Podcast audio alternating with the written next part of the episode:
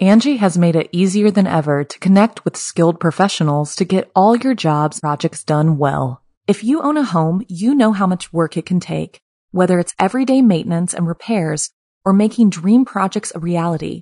It can be hard just to know where to start, but now all you need to do is Angie that and find a skilled local pro who will deliver the quality and expertise you need. Angie has over 20 years of home service experience, and they've combined it with new tools to simplify the whole process. Bring them your project online or with the Angie app, answer a few questions, and Angie can handle the rest from start to finish or help you compare quotes from multiple pros and connect instantly, which means you can take care of just about any home project in just a few taps. Because when it comes to getting the most out of your home, you can do this when you Angie that. Download the free Angie mobile app today or visit Angie.com. That's A-N-G-I dot com.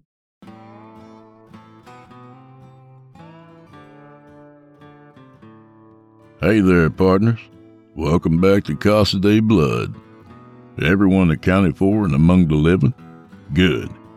I don't know what it is about Memorial Day, but some people's idea of remembering our honored dead is to get pissed drunk and fall face first on a barbecue. I hold y'all to a higher standard, you understand. The Drewby brothers are a dignified society. Speak of the devil.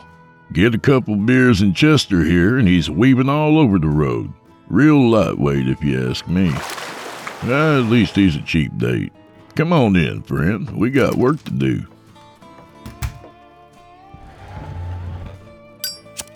Hmm. That's better. All right, so tonight we've got a tale from Mr. Ryan Harville. The second part of his epic in the making, Rough. Uh, Jew boy to Big D, two boy to Big D. Uh, Big D, do you copy? Over. What do you want, Jeffrey? Ryan Harville's kind of a big deal around here, Big D. Uh, could you maybe say his name with a little more, uh, Ryan Harville? You know? Over. Jeff, I don't know about this studio intercom thing. I'm trying to do a show here. Uh, you didn't say over. Over. Over. All right.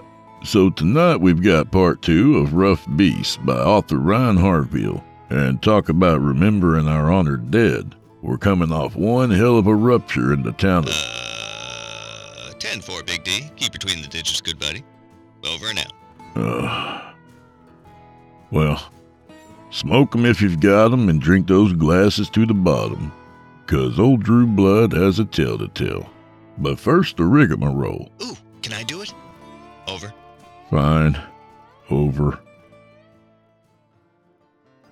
This is Season 2, Episode 6 of Drew Blood's Dark Tales. You're listening to the standard edition of this program. Uh, for as little as $5 a month, you can become a patron. Just visit simplyscarypodcast.com and click uh, Patrons in the upper menu to sign up. You get ad-free versions of this and all our other episodes, as well as hundreds of tales from our audio archives. Got a story? Send it to drewbloodhorror at gmail.com. If selected, uh, over and out. Well, the people have spoken and Rough Beasts are back. If you need a refresher, part one is just five episodes back, our season two premiere. When we last left you, Tep and his crew had defeated the Crown, an apocalyptic angel who doesn't appreciate Tep's gift for typography. So, without further delay, from author Ryan Harville, I give you Rough Beasts. Uh, part 2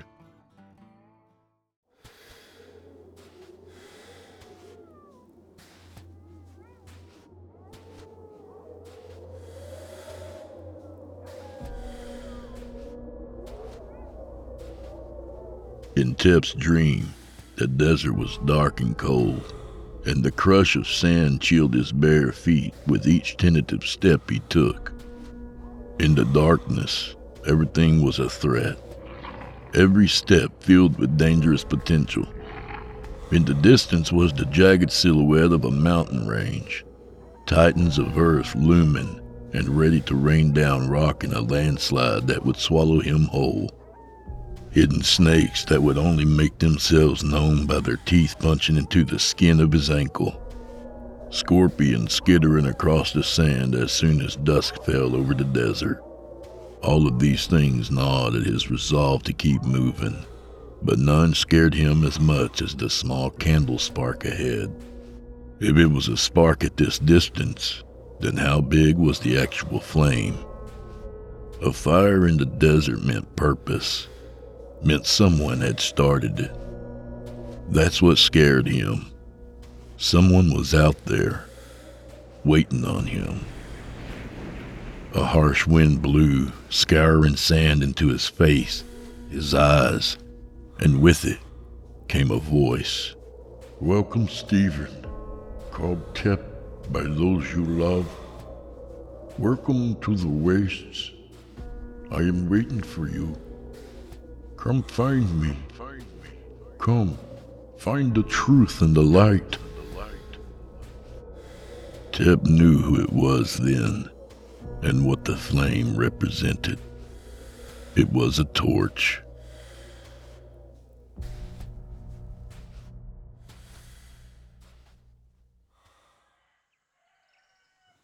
Tep woke in his bed, his pillow damp with sweat. He moaned and rolled over, spreading his limbs, searching for a cooler spot beneath his blanket. But try as he might, sleep would not return. He swung his legs out of bed and stood, pulling the straps of his suspenders over his bare shoulders. When Tep entered the front room, Granddaddy Mose placed a plate of fried eggs on the table before him. Ah, breakfast, He said, I waited till I heard you stirring before I started cooking. Thanks, Tep said, and sat down in the chair in front of the plate. What time is it? Half past nine. Granddaddy said. Yeah, I'll let you sleep in a bit. Figured you might need it. Lila sat opposite him, a Bible spread before her. She noticed him staring and looked up from her book. Good morning, Tep. She said, Just doing some research. Did you sleep well? No, Tep blurted out before he could stop himself. I. I had a dream. Most people do, you know. Yeah, I know. But this wasn't like a normal one. It felt real somehow. Like a vision? I never had a vision, Tep said. He prodded one of the eggs with his fork, its golden orange yolk spilling out and running onto his plate. I mean, the glyphs do come in dreams, but that's not the same as this. When glyphs come to me, it's like a bright light filling a room, but the light is all lines, crossing over each other like when I was younger and used to watch old Miss Crenshaw weaving baskets out of the deer grass. This dream last night felt just as real as talking to you right now does, You want to tell me about it? Lila said, leaning on her elbows. Maybe I can help. Granddaddy sat down beside him, bringing two cups of coffee to the table. Tell her, Tep. He said, sliding one of the cups over to him. She might can work some witchy voodoo and pull some answers out your head. Nothing like that. Lila said with a smile. But I'll help you figure it out however I can. I think that's the problem, Tep said. I believe I know what it is. And it ain't good. Ah, go on, boy. Quit stringing us along. Okay, Tep said. It's dark. The blackest night I ever seen. I'm alone walking through the desert. I can feel the sand between my toes, the wind blowing against me, and danger all around. Then there's a little light out yonder, and it gets bigger as I get closer. Then a voice come out of nowhere. and says to come find it. To come find the truth and the light. That's all it said? Lila asked. Yeah, that's about it. Other than that, he called me by name.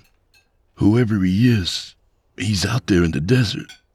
And he wants me to find him, The light. Lila said. What do you think it means? I think it's a torch, Tep said. I think someone wants me to cross into the desert, and he's got a torch burning just for me, Ah, the torch bearer. Granddaddy said. Well, I'll be damned. Here we are looking for answers, and they just appear out of nowhere, out in the desert. Lila, have you ever known something like this? Tep asked. Not the torchbearer exactly, but I don't know, some kind of witch vision? She shook her head. Not that I can recall. The crown seemed upset that the torchbearer had somehow given you the ability to use glyphs, but didn't say nothing like that to me. So, if there's a counterpart to the torchbearer for witches, it ain't never bothered to reach out to me, dream or otherwise. Hmm.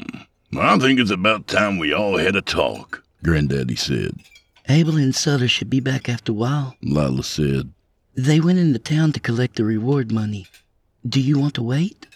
No, this part ain't none of their concern for now. Mm, this talk is for magic folk only. We need to share what we know.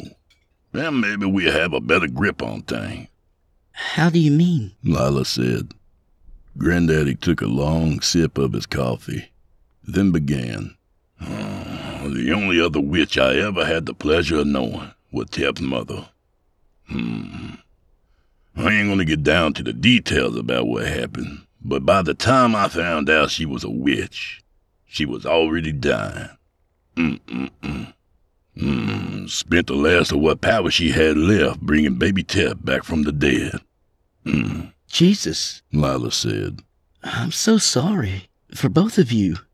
Tep, I didn't know your mother was a witch. Neither did I until the night you showed up here, Tep said. Pioneer, I ain't never had the opportunity to talk about what I'm talking about now. Hmm. Gravens are witches. We ain't the same, sure, but we gotta be connected somehow, right? When I posed this possibility to Tep, he called it a counterbalance, and maybe he right. Shit, I don't know. But it has a little feeling of truth to it. Hmm. The world start going to shit. The demons start flying up out the ground. And suddenly I laid up on some dusty road with angel letters being pounded into my skull. Hmm. That's how it happened? Lila said. Like, you just woke up and knew a magical language? Well, it was a sight more painful than that, Granddaddy said. Mm-hmm. It damn near killed me. Did kill me, according to tell Mama. She brought me back. Mm, or stopped it from happening. Either way, I'm still kicking. Hey. So my first point that I'm rambling on to is this. Hmm. When did you know you was a witch? Lila thought about it for a moment. I've known since I was about five, I'd guess. How old are you now? Tep asked. Tep, Granddaddy said. You don't ever ask a lady her age, boy. Hmm. Just plain rude. Luckily, I'm old and don't give a shit about such thing anymore, huh? So fess up, Lila. Lila laughed, a sound as bright as bells to Tep's ears. I'm 23, she said. Granddaddy stroked his wild, near white beard. Uh-huh. So that'd be about 18 years ago. Same time as the rupture. Well, yeah, Lila said. I guess I've never thought about it that way. The first time I'd ever used magic was on the road, running from the east. My daddy was out looking for food when some strange men came into our camp. And they started harassing me and my mama. And I. I lashed out. I didn't know what I was doing. My emotions just took over. And it just happened. One man dropped dead on the spot, and the other ran. Holy shit, Tep said. You killed a man when you were five? I ain't proud of it, Lila said, a stern edge to her voice. I wish I'd been able to handle it different, but I wasn't mature enough yet. It's like trying to stop a toddler from having a tantrum. The toddler doesn't know no better, just knows it's upset. I didn't mean it like that, Tep said. I was just surprised. No harm done, she said. Uh, let's get this here train back on the tracks. Mm, we done established that there might be a connection here. Uh, the rupture happened, and within a few weeks, maybe, we got witches and gravens springing up. Well, there's always been witches, Tep said. There's always been stories about witches. And they don't exactly match up with what we can do. Which is what exactly? I mean, I know you can heal people, but what about the, uh, other stuff? She sighed. I can influence people's bodies. I can't read minds, make potions, or talk to trees. But I can stop your heart from beating just as quick as I can heal a knife wound. Quicker, actually. Breaking is a lot easier than fixing, in my experience. So, with the crown, I made its muscles tighten till he couldn't move 'em. Or at least I tried. Works a lot better on humans and demons. and that demon's head? She smiled. Made all its blood rush up to its head, then made it leave just as quick, and told its skull to go along with it. Tep frowned. I don't really understand, Neither do I. she said. It's a feeling, not an equation. I know what to do when I do it, but I can't rightly explain much beyond that. Hmm. Yeah, makes sense. It does? Tep said. Use your brain, boy. How do you know what a glyph means? Especially when they're all stacked on top of each other. It's like letters, Tep said, staring down into his coffee. Letters that mean more than just a letter, though. A letter that can mean a thought, or phrase, or an intention? Lila asked. Yeah. Yeah, I guess it is. Angie has made it easier than ever to connect with skilled professionals to get all your jobs projects done well. If you own a home, you know how much work it can take, whether it's everyday maintenance and repairs or making dream projects a reality. It can be hard just to know where to start, but now all you need to do is Angie that and find a skilled local pro who will deliver the quality and expertise you need. Angie has over 20 years of home service experience and they've combined it with new tools to simplify the whole process. Bring them your project online or with the Angie app, answer a few questions, and Angie can handle the rest from start to finish or help you compare quotes from multiple pros and connect instantly, which means you can take care of just about any home project in just a few taps. Because when it comes to getting the most out of your home, you can do this when you Angie that. Download the free Angie mobile app today or visit Angie.com. That's A-N-G-I dot com. I can carve the fire glyph into a piece of wood, but that don't mean it's gonna catch. I have to want it to, eh, and have to concentrate on it. The boy's got the gist of it. Granddaddy said, then turned to Lila. That's why we stack 'em on top of one another, see? You could just etch cold on something, but if you start with coal, then lay freeze down over it, then ice over there, well now, you start building up a mighty powerful glyph. A glyph that knows exactly its purpose. What you intend for it. Yeah. That Lila said. is a lot to remember. Granddaddy shrugged. Uh, only when I say it out loud like that. But for me and Tep, it's as easy as breathing. Just as easy as your magic works for you. I still don't see the connection, though, Lila said. other than the times matching up. Maybe that's the important part, though, Tep said. Someone or something gave us these things to work with, to fight back against what's happening to the world, God? Lila asked. Granddaddy shook his head. I ain't saying that it ain't. Hmm, but it's mighty strange that his plan is for the world to end, only to turn around and give us tools to fight it. Hmm. Even if we knew all about it, like there was some divine plan, it still don't tell us what to do, Tep said. Do we just sit and wait for another attack? It ain't like we know when one's gonna pop up.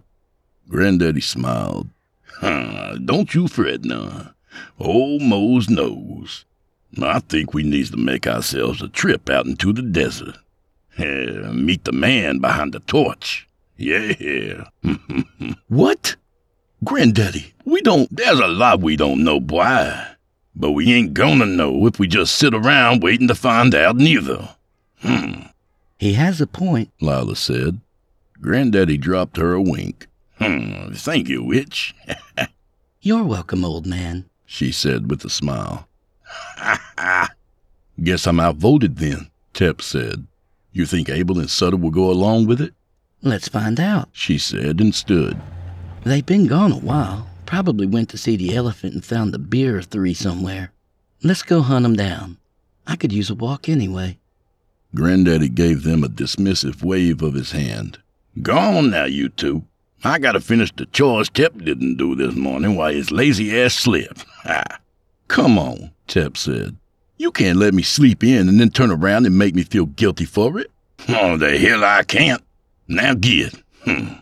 I'm sure there'll still be things waiting on you when you get back. Let's go, Tep, Lila said.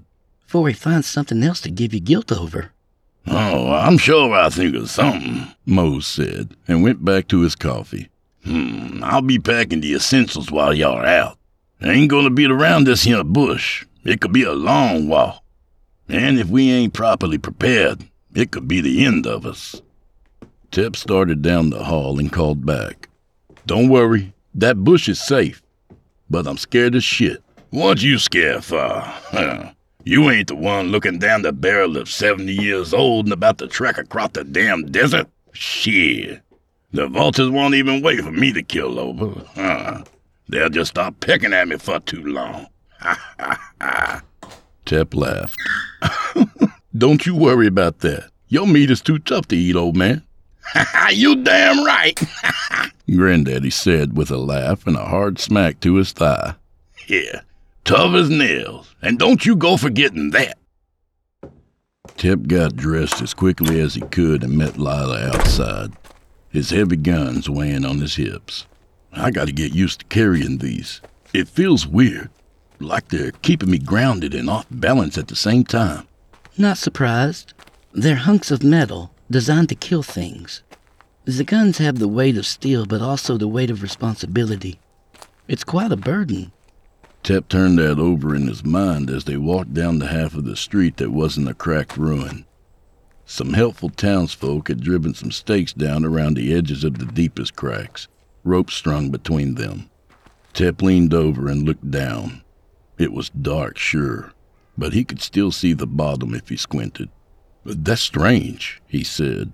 I thought it'd be bottomless or, or something. How'd they even get up here? Magic, maybe? Lila said. Then why couldn't they just appear anywhere? No clue. Maybe they can't. Maybe it has to be out of the earth. Okay, good. If we can all just learn to fly, we'd be safe. They laughed, but Tep sounded forced even to his own ears. It had brought the crown to mind, its great wings casting a shadow even in all the smoke. Tep hadn't even noticed the sound of hammering until it stopped suddenly. Three men were out front of one of the shops nailing together new coffins. They were already stacked in piles three or four high, the wood fresh enough to bleed sap, its scent reaching his nostrils even through the dust. The men stared at them as Lila and Tep passed. You looking for your friends? said Jeb Taylor, the closest of the men. The other two men didn't so much as glance in Tep's direction. Yes, sir. You seen 'em around? He pointed his hammer down the street. Check with the sheriff. I think those boys got tanked at Rudy's and ended up in a fight. He may have them sequestered for a while. Tep sighed, unsurprised. Thanks, Jeb. Do you fellas need any help? No, Jeb said. we're all doing for our own dead. It's better this way. Gives me something to do. Tep looked at the coffin Jeb was building, noticing how small it was. He nodded to the man. All right, he said. What else could he say? Those two idiots. Lila said as they moved on. Now, Abel causing the ruckus don't surprise me none. But Sutter knows better, and can usually tug Abel's reins when he gets rowdy. I guess coming close to dying might have gotten to him, Tep said. It ain't like it's never happened before. She said. Come on, let's go fetch him up. Before long, they were stepping up onto the wide porch of the once shop, now sheriff's office. Tep pushed the door open and they walked in. The inside was gloomy. Only one small window let any sunlight in, the beam filled with floating dust. Sheriff Avery was leaning back in his chair, his heavy jowls resting on his chest, his hands behind his head. He sat up as they walked in. Morning, Sheriff Avery, Tep said, removing his hat. I hear two gentlemen may have caused a dust up over at Rudy's. So, you come to fetch your partners? Yes, sir. I. From the rear of the building came knocking and pounding, accompanied by muffled yells. Well, now, the sheriff said. Sounds like they're up and at 'em again. You can go on back there and let 'em out. Door at the end of the hall. Just pull the bolt to the side. Much obliged, Sheriff, Tep said. Then to Lila. All right, let's see what kind of sorry state they're in. The door at the end of the hall was thick and rough hewn, a steel bolt keeping it closed from the outside. Tep slid the bolt out from its shackle and opened the door. Sutter was half collapsed against the back wall, his eyelids fluttering and trying to open, chains leading from his wrists to the wall holding him in place. Abel's eyes were wide and wild as he screamed behind his gag and shook his head back and forth. What the hell? Tep said, and quickly crossed over to where Abel lay. He hooked a finger into the man's mouth and pulled the old rag free. It's a damn trap, boy! Tep's hands flew to the smooth grips of his revolvers as two distinct sounds reached his ears a thud and a thump. He wheeled around on his heels and drew, cocking both hammers back on the go. There stood Jeb Taylor, his coffin hammer still in hand, a smear of bright blood on his head. Lila was crumpled at his feet, unconscious or dead. Tep couldn't tell. Sheriff Avery walked up next to him, his double action service revolver pointed at Lila's head. Why don't you go on and reseat those hammers? The sheriff said. Then slide the bulldozers over to Mr. Taylor here. You jib faced son of a bitch, Abel said. You best to kill me now, because if I'm ever loosened, I promise I'm gonna plow your thick skull with a bullet. Well, then, I guess I'm lucky you ain't getting free now, ain't I? Avery said. He faced Jeb. Store the boy's guns with the others, and let him get shackled up till we know what he wants done with these three gentlemen. Tep thumbed the hammers of his revolvers back into place and placed the guns on the floor, then gave them each a push toward Jeb. The man scooped him up and walked around Avery and out of the room. You gonna tell me what's happening here, Sheriff? Tep asked, keeping his voice as calm as he could manage. There's gotta be some misunderstanding. No, I understand everything just fine, Avery said.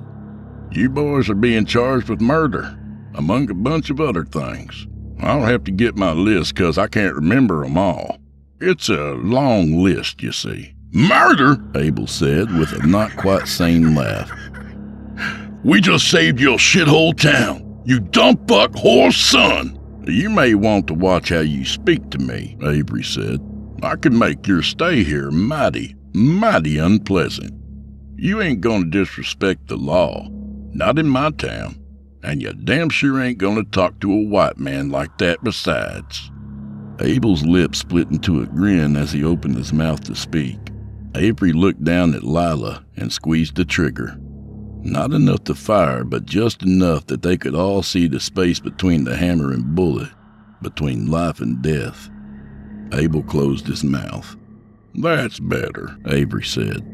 Now, Tep, why don't you just go over and have a seat next to your friends? Tep did as he was told, sitting down beside Sutter, his back facing the wall. Jeb came back into the room, shackles dangling from his hand. Stick out your hands, he said. Why are you doing this? Tep asked. Cause my boy is dead. My little boy hadn't even his eighth year out. Now he's dead.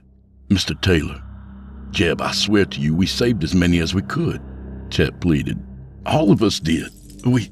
Twasn't a demon what killed him. Was a bullet. A bullet with some of your evil little drawings on it.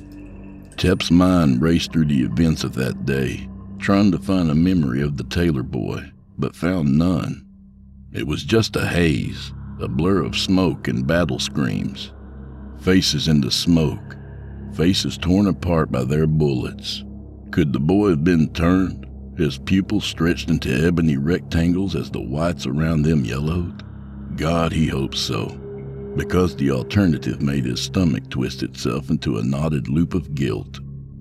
He had told Abel they should be more careful, but in the end, he had followed right along. Could they really have gunned down an innocent boy? He didn't know, so he put his hands out and allowed Jeb to tighten the iron cuffs around his wrists. and sat still as he fixed him to a chain that was anchored into the wall. Good, Sheriff Avery said. Now drag the witch out, then send word to the pastor that we got him all under lock and key. He should have the rest of the pieces in place by now. Pastor Stone? Tep said. What's he got to do with this? Hush now, boy, Avery said, backing out of the door as Jeb dragged Lila's limp body into the hall. You'll find out soon enough, I promise. Sheriff Avery, Abel said, dark hilarity seething in his voice. With all due respect to you, your station as a lawman, and the pristine whiteness of your skin, I implore you to remember my promises well. Pray that I don't get free. Pray hard. Avery sneered over his shoulder, but Tep could see a flicker of fear behind the expression, and it made his heart glad. The door was slammed shut, and the bolt slid into place. Tep stretched his arms as far as he could and gently shook Sutter. Sutter, you okay? Tep said. You gotta wake up. Leave him be, Abel said, slumping against the wall. He's either gonna wake up or he ain't. You ain't worried? That's your partner, man. Course I'm worried, but worrying ain't gonna change nothing. Tell me what happened, Tep said. How'd y'all get caught? They set us up, Abel said. Bunch of guys, that Jeb Taylor and his boys, said they wanted to buy us a drink on account of us saving the town and all. A few drinks later, they offered to buy me a lady for an hour. I went to follow. Sut tried to talk me out of it, but I went.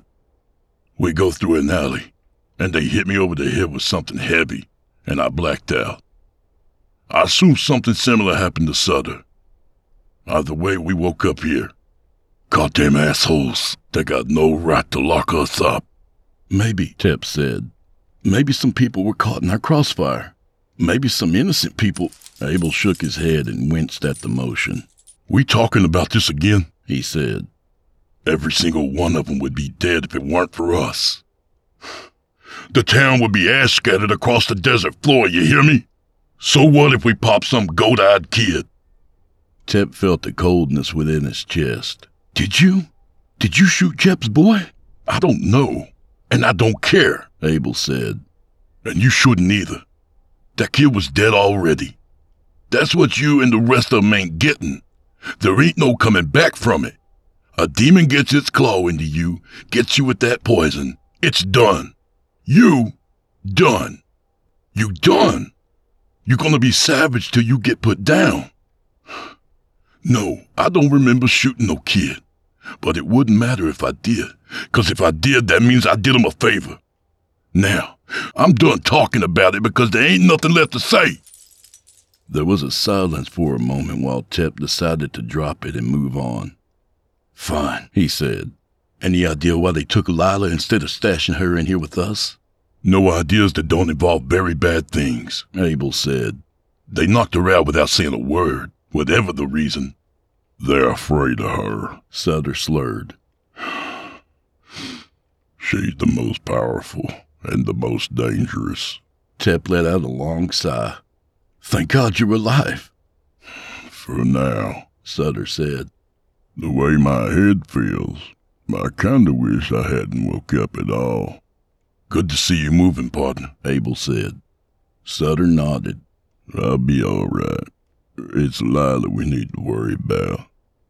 They all saw what she can do, so they're taking every precaution. Uh, probably got her locked up somewhere in the dark, keeping her quiet and confused. We gotta get out of here before it's too late to help her. Too late, Tep said. What do you mean? Town's full of scared, grieving people who want someone to blame for their grief. There's no monsters left to fight here, so they'll make some. Shit, Abel said. What do you think they got in mind? Sutter gently shook his head. I don't know for certain, but I can tell you this much. History speaking, when an angry mob gets their hands on a witch, bad things happen. If she's lucky, they'll just hang her. If she ain't lucky. Well, it's gonna be a whole hell of a lot worse. We ain't gonna let that happen, Tep said, an idea sparking the life in his head. Sut, can you reach enough to get the pouch out of my belt? Sutter bent himself sideways at the waist with a groan and reached over. Uh, I got it, he said. What you got? Oh man, what a bunch of idiots. He handed Tep the burin he had fished out from the pouch. I can't believe they didn't search you. Didn't search any of us past our guns, Abel said. I can still feel my knife in my boot. A lot of good it does me at the moment. Abel, keep an ear out for footsteps heading our way, Tep said. Now, Sutter, reach over me. Sutter did as he was asked, presenting his cuffs to Tep. Can you pick a lock with that thing? No, too big. But I might still get us free. A fair warning, though. It's probably gonna hurt. Sutter shrugged. Mm, that seems to be how today is going. Go on, Tep. Do what you gotta do. Tep held the cuff still with one hand and began etching on the crossbar between them, holding the burin like a pencil for stability. He started slowly, letting the lines flow from his head down to his hand and onto the metal. With a few careful strokes, he had etched the glyph fire, the foundation. Then he began to build the rest of the glyph in earnest, overlaying fire with heat, then adding boil as slivers of steel fell away. The metal had already started to heat up before he finished with the final glyph. Melt. I'm sorry about this, Sut, Tep said, palming the sweat from his brow. I hope it doesn't get too bad. Within seconds, the crossbar had begun to glow a deep red, then nearly white as sparks popped from the surface. Sutter's mouth tightened into a thin line.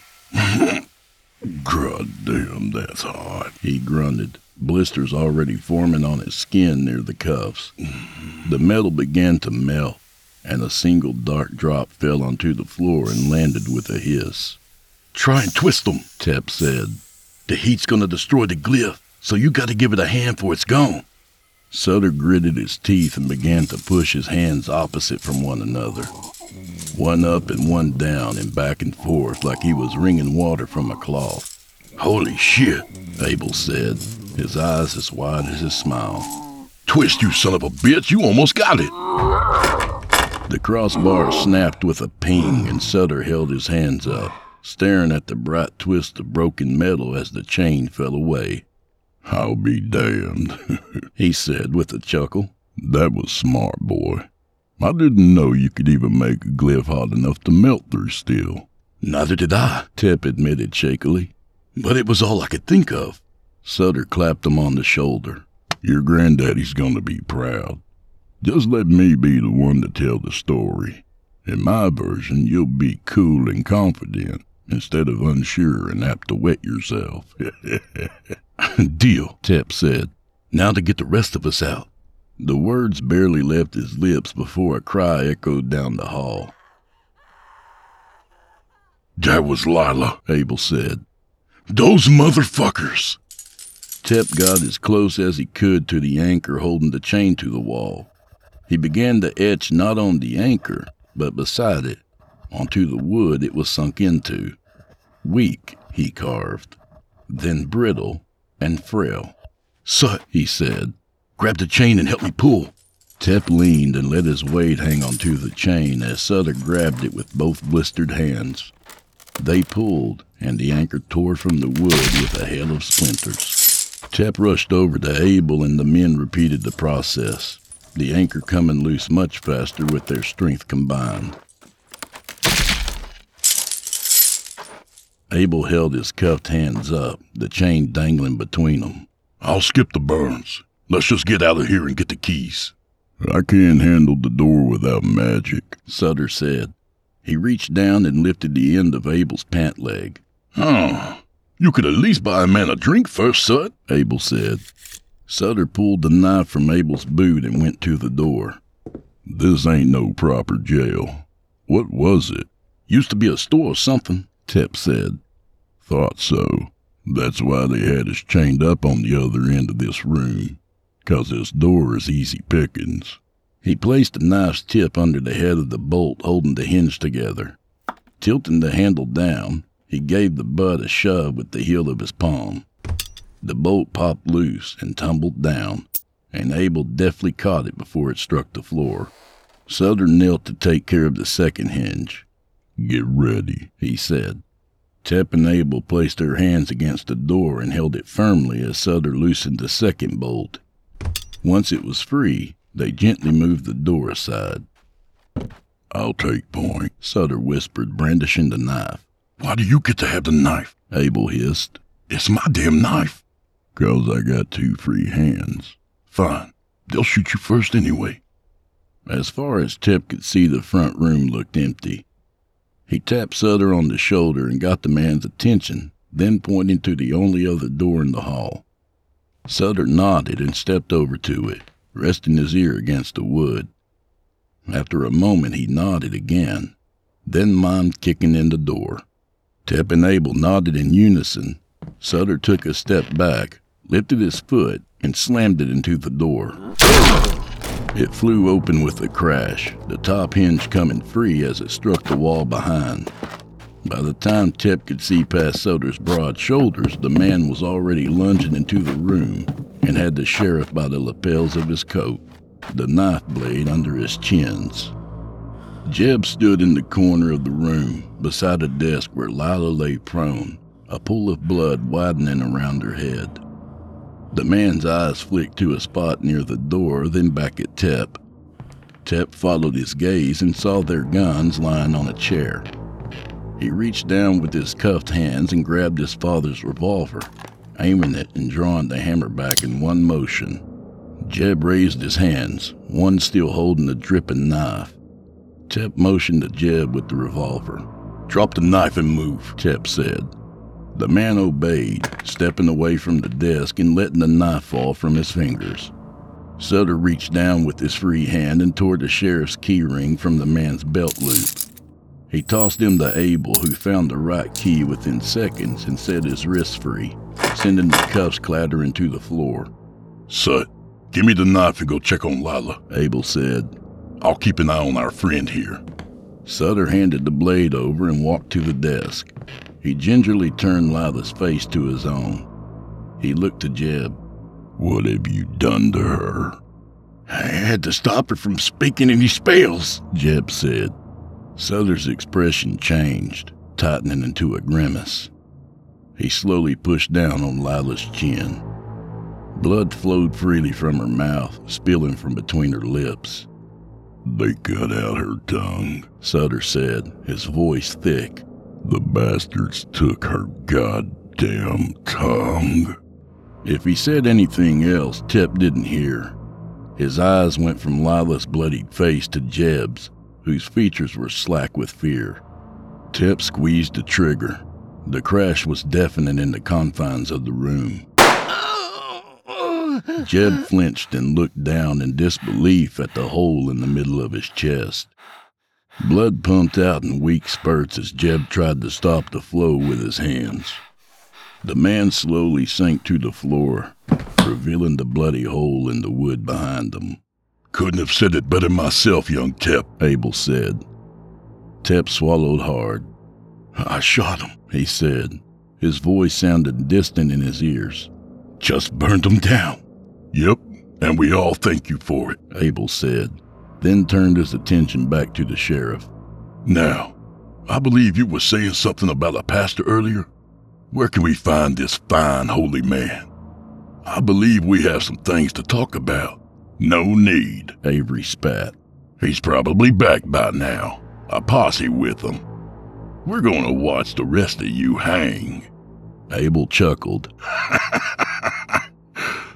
you ain't gonna be watching shit. He drew the knife back, then buried it to the hilt in the sheriff's ample gut.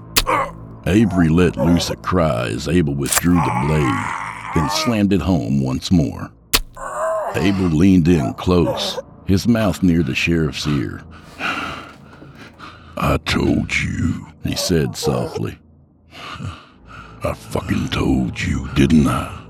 Sheriff Avery nodded weakly, his eyes wide and wet. I told you to pray I never got loose, Abel said. He pulled the blade back, slinging a line of bright blood drops across the dusty floor before he drove it into Sheriff Avery's neck. Blood rushed out in a glut, and Abel let the man fall to his feet. Guess God ain't listening today.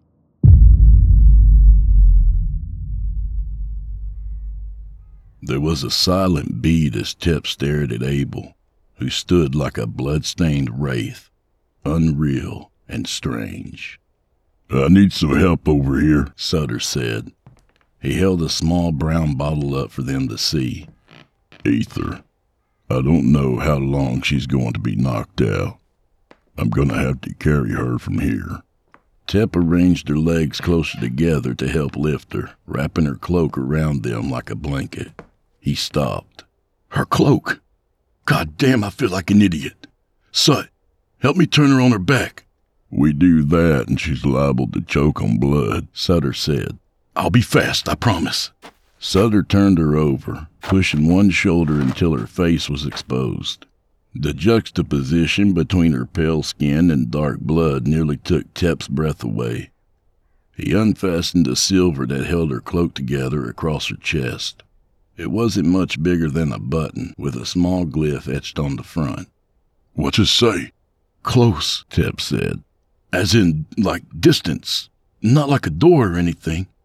I guess she had problems keeping her cloak closed. I don't know where she got it made, but it was one of the first things I noticed about her. He pulled the burin from his pouch and quickly went to work, layering a healing glyph onto the silver. He blew the small shavings of silver off and then gently pushed a piece of silver past her bloody lips and teeth until it was resting as close to the wound as he could get it. It ain't perfect, but it'll stop the bleeding quickly, Tep said. Will it stay put? Sutter asked. Yeah, it should stick there like a scab. It knows what it's supposed to do. I trust you, Sutter said. He slid his arms beneath her and picked her up with a grunt, cradling her to his chest like a baby. Now, let's get the fuck out of here. Abel lifted Sut's rifle, slung it over his shoulder, then retrieved his revolver, checking the chambers before stowing it away in its holster. We ready? Tep asked, buckling his gun belt around his waist. Sut nodded. Abel said, I'll go first this time. Sut, you and Lila behind me. Tep, you watch our backs. They walked down the hall and into the front room. Abel stepped to the window and slowly peered out. Shit, he said. That pastor's out there with half the men left in town. They got guns and. Abel trailed off. What else? Sut said. What'd you see? Abel shook his head. Nothing. But there's just a lot of them. Let's see if there's a back way out. Sut stood firm, his brow knitted. Abel, we've been running together a long time, and your face is nearly as pale as mine right now. What's going on? I. Abel began before Tep spoke up. I'll check it out. Tep said and took two strides toward the window. No, Abel said, stepping in front of him. We're just gonna look and see if there's another way. What's your problem? I ain't got a problem, kid. Just do as I say. I don't take orders from you, Abel. I run the beast. You're a beast now. So what I say goes, boy. Now go look for another way out. Abel, I swear if you're hiding something from us. I ain't hiding anything. Now do as you're told, Abel said, giving Tep a push to the chest. Don't you ever put your hands on me again. Y'all knock this shit off, Sutter said. I ain't putting her down to pull you two off each other. Tep stepped past Abel, glaring at the man as he did. Tep, Abel said. Tep stopped, something in Abel's voice giving him pause. Don't, all right? Just trust me on this. Let's find another way. Tep scoffed and went to the window. Pastor Stone had gathered a posse all right. Nearly twenty men stood around them, all of them looking armed, mostly rifles. The pastor himself faced what Tep realized was the thing Jeb and the other men had really been building. Its parts probably hidden behind the coffins, ready to be assembled in the middle of town. gallows. A single rope hung there, a man's body swinging gently from the noose. The man's dreadlocks covered his face, but Tep could still see Granddaddy's beard beneath. As if from far away, he heard Abel say, I tried to stop him from looking, Sut. I tried. Tep had no words, no sounds, nothing to express. Anger and grief bloomed within his chest, threatening to choke him with their collected mass. He ran his hands over his hair, feeling the oil there, the dust that had gathered. It felt real, but couldn't be because none of this was real. There wasn't a world without his grandfather, so this couldn't be happening. He shook and began to pace as he found his voice. A guttural noise at the back of his throat that was the spawn of a growl and a sob. Hot tears welled up in his eyes. No, Sut said. it isn't. It is. Abel said, then turned to Tep. Tep, listen. We gotta play this smart. This ain't no time to do something foolish. Let's get Lila out of here and regroup. Then, Tep didn't hear the rest as he reached for the door and swung it open.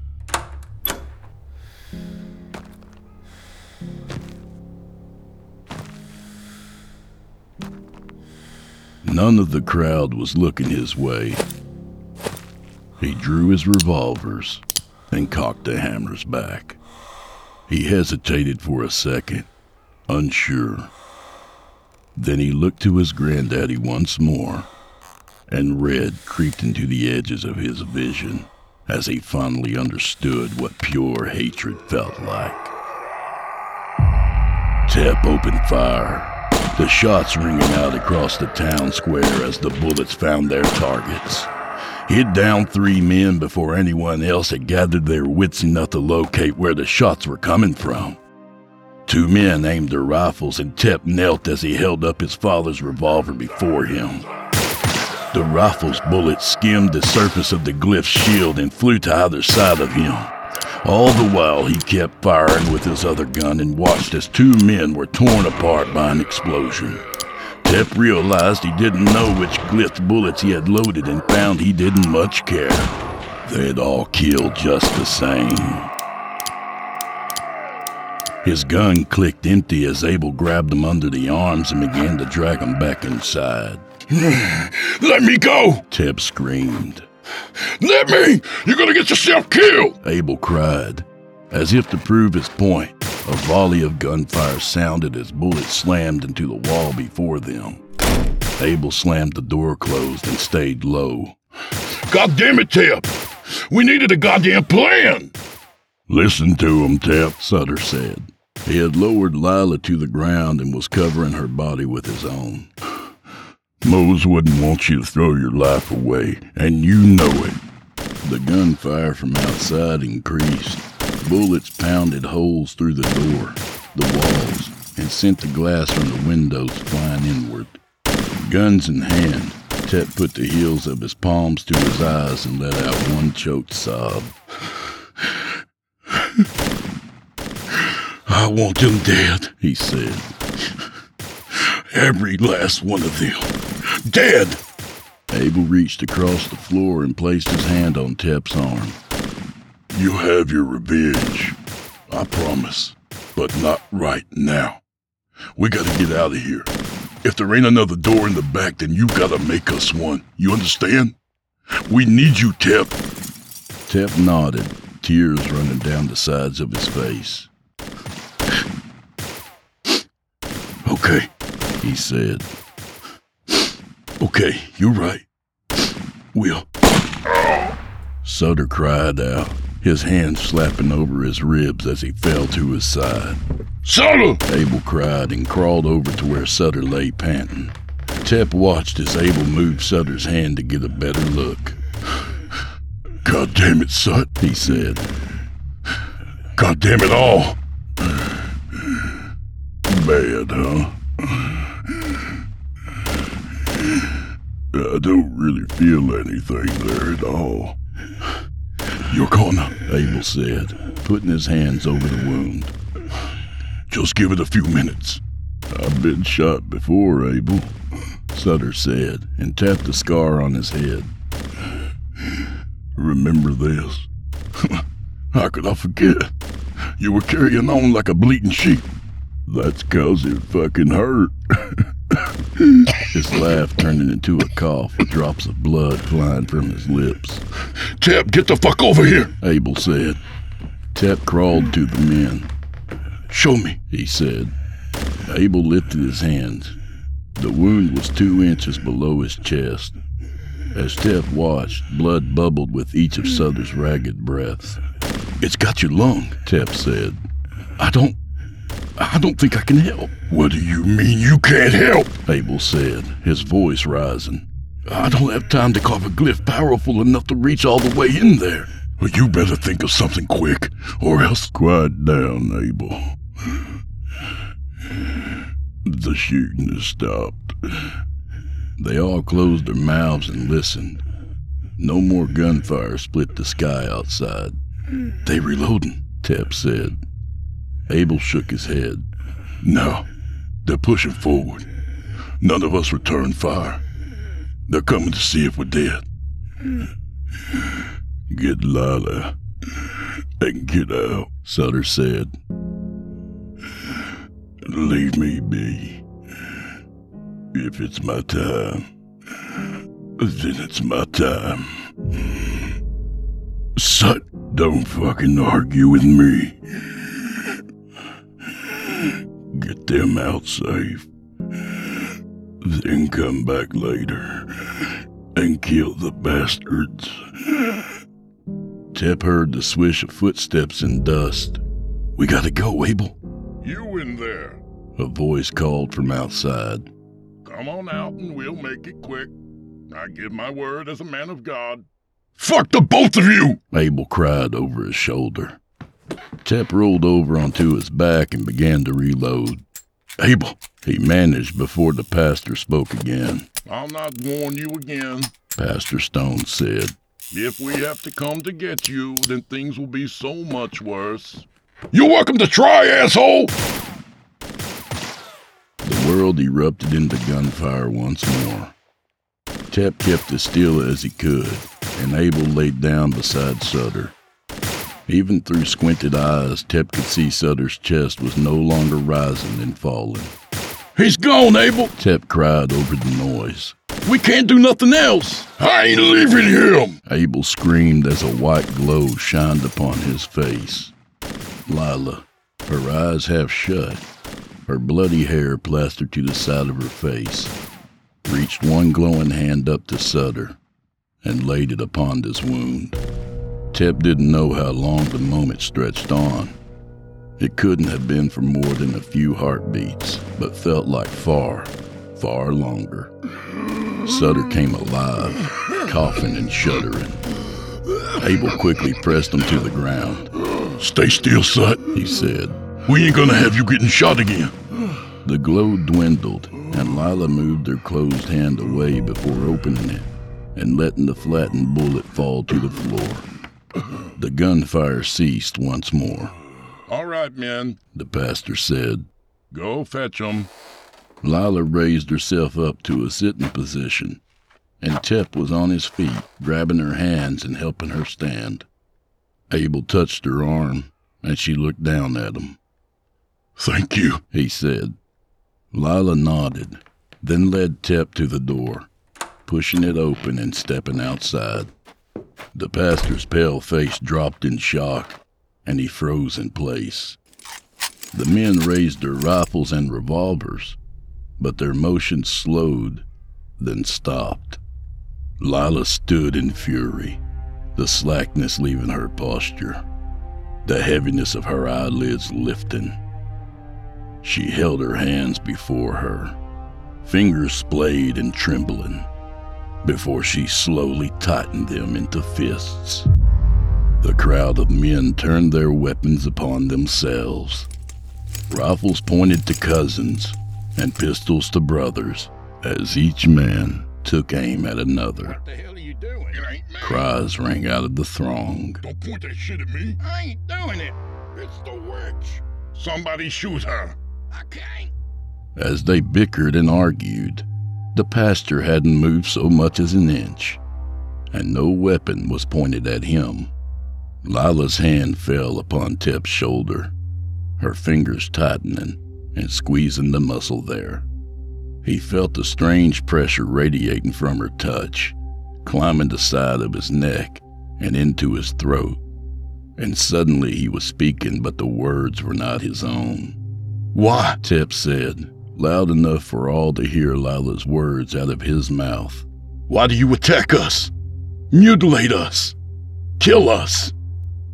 Not two days had passed since we saved this town from the demons, drove them back into their holes, so that you would continue to live out what time you have left on this cursed earth. Why have you taken my tongue? So, Pastor Stone gasped. So you couldn't speak your spells? Couldn't work your magic? Her outstretched hand turned slowly, and the pastor screamed, his limbs rigid. How's that working out for you? Lila said from Tep's mouth. I don't need my tongue to kill every one of you. All you've done is pissed me off. Then kill us, witch. You've already damned us, so kill us and be done with it. What is he talking about? Tep thought, and was surprised when Lila's voice answered him within his mind. I don't know, but we're going to find out. Wait, you can hear me? I guess so. I ain't never done this before. Ask him what he means. What you mean we damned you? Tep said. We saved as many as we could, then drove off. One of God's own angels, The pastor spat at him. Sent from heaven to lead us back with him, to save us from this tribulation. I don't know what you think you saw, Tep said, but whatever it was brought those demons with it. If it was taking you to heaven, then it was definitely going to be the hard way. The pastor tried to shake his head. It doesn't matter the means. We would have been in paradise shortly. And now our only resort is to rid the town of you and your ilk. Then maybe he will see we're worthy, and return for our souls to take us to paradise. Then why'd you kill my granddaddy, you son of a bitch? That man should have been taken care of a long time ago. Both of you. Working magics and God knows what else on that farm. Tep gently removed Lila's hand from his shoulder and walked down the few steps of the front porch. He pointed at a man in the crowd. Mr. Thomas, he said, when your little girl got sick and couldn't keep nothing she ate down, who'd you go to? Did you go to the pastor here? Or did you go to my granddaddy for a glyph to soothe her stomach? Thomas looked away. And you, Mr. Sullivan, Tep said, facing a different man. When you and your wife were having trouble catching pregnant, did you go and pray? Or did y'all walk out to our farm and have my granddaddy make a glyph in stone for her to hold against her belly at night? And by the way, how is young Henry doing? What is he now? Five? Six? Six, Sullivan said, but did not meet Tep's gaze. He looked at the rest of the group. I told y'all. I told y'all this was a mistake, but this wasn't right. Mo's never done anything but help us, and y'all did him in. Then talked us into following along like sheep. Shut your God-forsaken mouth. The pastor said. No, I'm done listening to you. Sullivan cried. Tep, listen to me. I never should have listened to them, I know that. They told me Mose was bait just to get y'all out here. I didn't know they was gonna hang him, I swear. I'm goddamn sorry, Tep.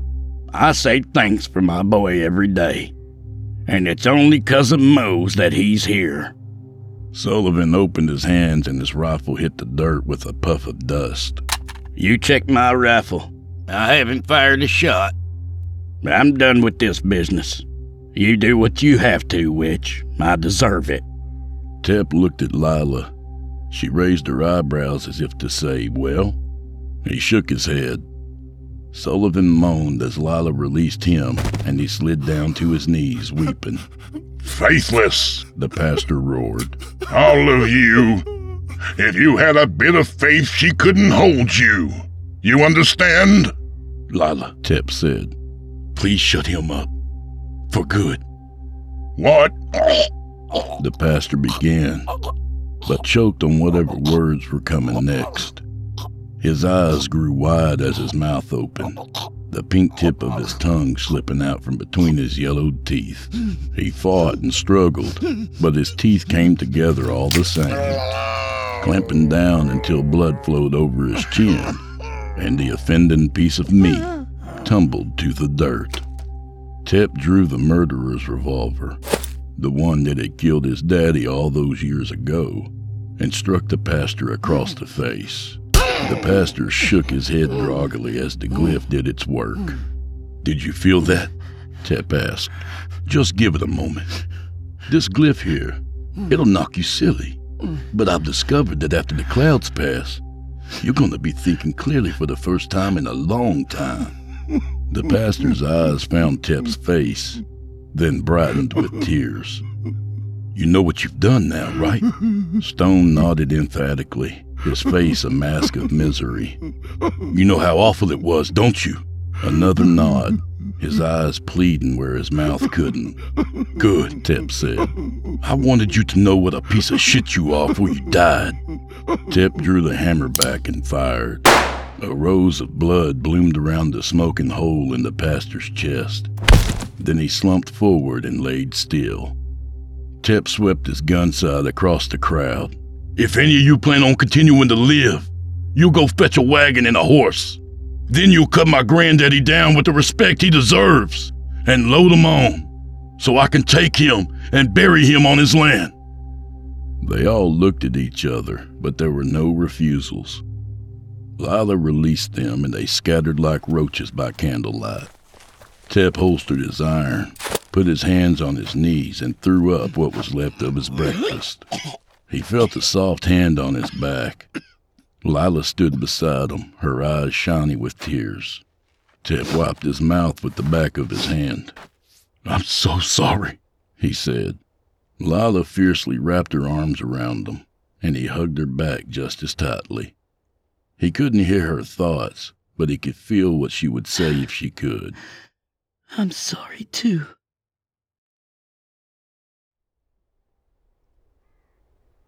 Back on the farm, Tep stared down into the hole he and Abel had dug. He didn't know how deep it was supposed to be, but figured it would be all right. Granddaddy would be beside the tomato plants he loved so much. Tep's hands ached, his heart ached. Even his sinuses felt heavy and hot from all of his crying. He backed away as Abel and Sutter carried his granddaddy over, his body wrapped and stitched into a white canvas tarp. They tied ropes around his knees and chest, then lowered the body down gently into the grave. Abel stood and wiped his dirty hands on his jeans. We're, uh, gonna say something if that's okay with you, Tep. Tep nodded. Well, Mosiah, you were always a help to me, to us. Your glyph saved my sorry ass many times over. And we were always welcome on the farm, even if we had to listen to you chide us, insult us, and make us sleep in the shed out back. But we were welcome all the same.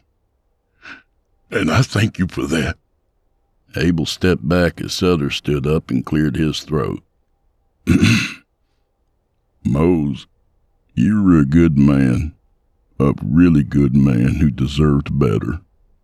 You had a sharp wit, a green thumb, and you could cook up a damn storm. Thank you for the whiskey and for welcoming us into your home. You will be missed, friend. Sutter stepped away. Abel gave the big man a clap on the back, and they looked to Tep. I miss you, Granddaddy. Tep began, trying to keep a knot of sobs from climbing up his throat. It's only been some hours, but I miss you something fierce. I wouldn't be alive today if it weren't for you, and I'm so damn thankful. We've seen demons, a terrible angel, and a host of awful men. So I. I don't know if there's a heaven, and I don't know if I much care anymore. But I hope there's something after. Somewhere you can be at peace with Daddy and Mama and Granny. I love you, Granddaddy. And I hope that I told you that enough while you were with us. Don't fret about that, Sutter said. He knew, Tep. Even if you didn't say it every day, he knew. Abel nodded. He would have been proud of the way you handled yourself today. I know that much. He worried about what would become of you once he was gone. But if he had seen you today, he could have saved himself that worry. Tears made the evening light prism in his vision. Thank you both, Tep said. They grabbed their shovels and began filling in the grave, the dirt making a raspy whisper as it fell upon the canvas. Lila put her hand on Tep's arm. He looked up at her. She made a patting gesture in the air, telling him to wait. She picked a ripe tomato from a nearby plant and held it above the grave, then squeezed it until the insides fell into the dirt. She dropped the remains, then motioned for him to continue. Tep understood and covered the tomato with the next shovelful of earth, then nodded to her as she wiped her hands on her dirt and blood covered dress. By the time they finished, the sun had sunk below the horizon. All right, Abel said, placing his hands on his hips and stretching his back. I don't know about the rest of y'all, but I need to wash up something awful. Y'all can go on, Tep said. I'm going to sit a while longer. You sit, then we'll sit too, Sutter said. But I'm going to go grab Mose's whiskey if it's all right with you. Be my guest, Tep said, and Sutter walked off in the near dark towards the house. Abel sat down beside him. So, I know all this is still fresh, but have you given a thought to what you're going to do next? You know you're welcome to come with us wherever the jobs may take us. I can't imagine why you'd be wanting to stick around here. Tep shook his head. No, I can't stay here. I think I gave what mercy I could muster to those men today. If I stayed, well, I don't know how long I could keep from killing them all. Then why don't we? Shit. Give me my knife and a couple of pre-dawn hours. Hmm. And I'll bring death door to door across the whole sorry town. It's been enough killing, Abel. I shot at least seven men dead today. And I ain't saying they didn't deserve it, but I can't do no more right now. We got demons and angels hunting down every living person as far as we know, and I can't bring myself to kill no more than I have to. And if I leave, then I know I can get past the need for vengeance, eventually. I want to be away before I change my mind. You coming with us then? Well, I was hoping y'all would come with us. Sutter returned with the whiskey and passed the open bottle over to. Well, who is us? And where are we talking about? Sutter asked. Me and Lila, Tep said. We're going into the desert. I think we're going to find the torchbearer. Well, if you wanted to die, you could have just stood up while all the bullets were flying earlier, Abel said. You didn't have to walk out into the desert and do it all show like. Tep took a sip of whiskey, relishing the heat as it ran down his throat. We ain't gonna die, he said. At least not by the torchbearer's hands. He invited me to come find him. If anybody's gonna have answers, it's gonna be him. Lila grasped his hands with hers. Or her, she thought. Or her, Tep said and smiled. What answers are we looking for? Sutter asked. How do we even know what questions to ask? We'll know, Tep said, passing the bottle to Abel's waiting hand. We'll know enough when the time comes. Well, I ain't got shit else to do, I guess, Abel said and took a deep drink of whiskey. He held the bottle out to Lila.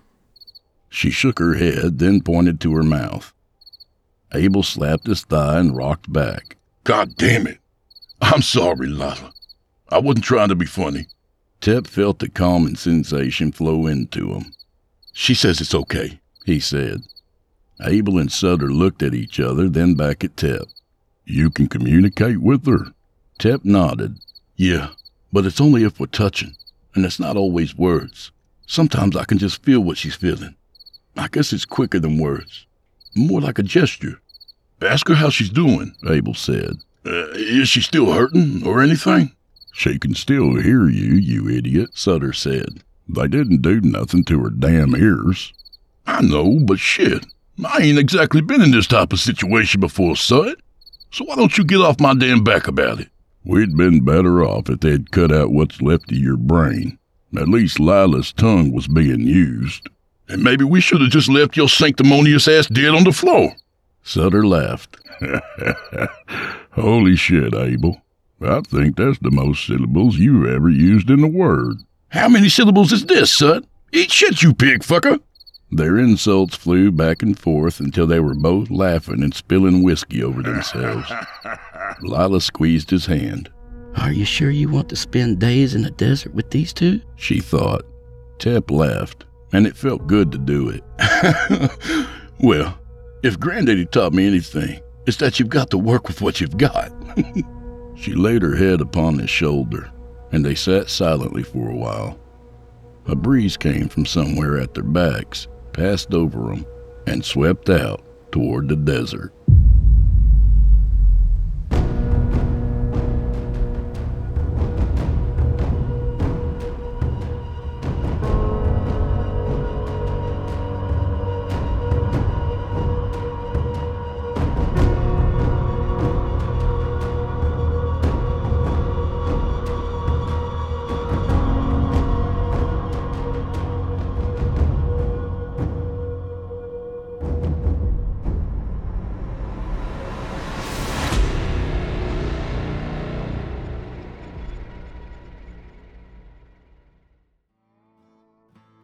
That was Rough Beasts, Part 2 by Ryan Harville. I tell you, being touched by the torchbearer isn't all sunshine and rainbows.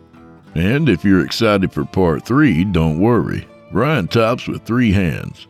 No, seriously, he's got three hands. I've seen it. Pretty freaky. A little about Ryan.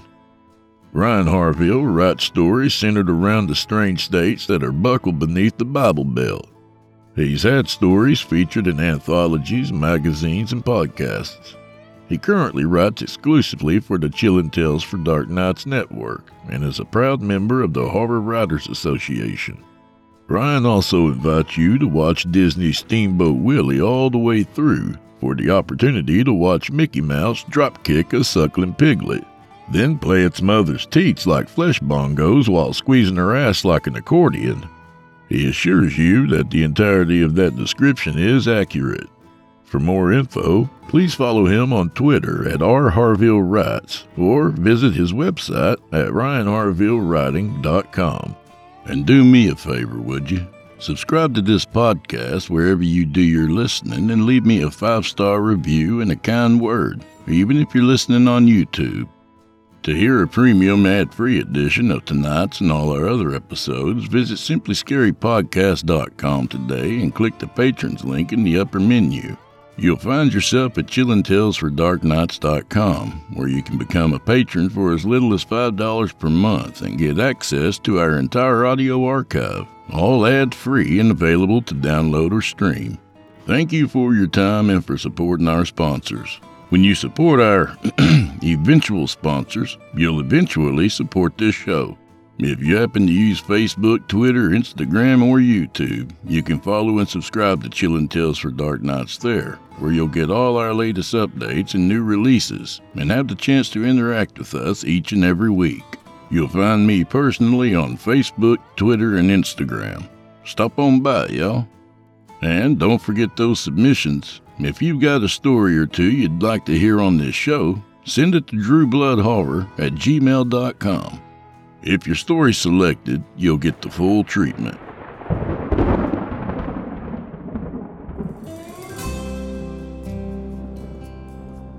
Well, I'm afraid this is where we part ways. at least till next week. So grab a drink for the road, friend. But whatever you're getting up to, be prepared for trouble. And if you're no good with glyphs, make sure you pack a Swiss Army knife. At least you'll have a corkscrew. I'd like to acknowledge a couple more of our YouTube listeners. Calevra558, Andy Feliciano, and Lorraine Saltmarsh. I truly appreciate the comments and support, y'all. Thank you. So, without further ado, Calebra558, Andy Feliciano, and Lorraine Saltmarsh. May the wind be at your back, and may the road rise up to meet you. Wherever you are and whatever you do, remember, go fuck yourselves. Oh yeah, Tim Finley. Remember to stay kosher out there in Oregon, bud. And whatever you do, keep that stock rotated. And go fuck yourself. Good night, y'all.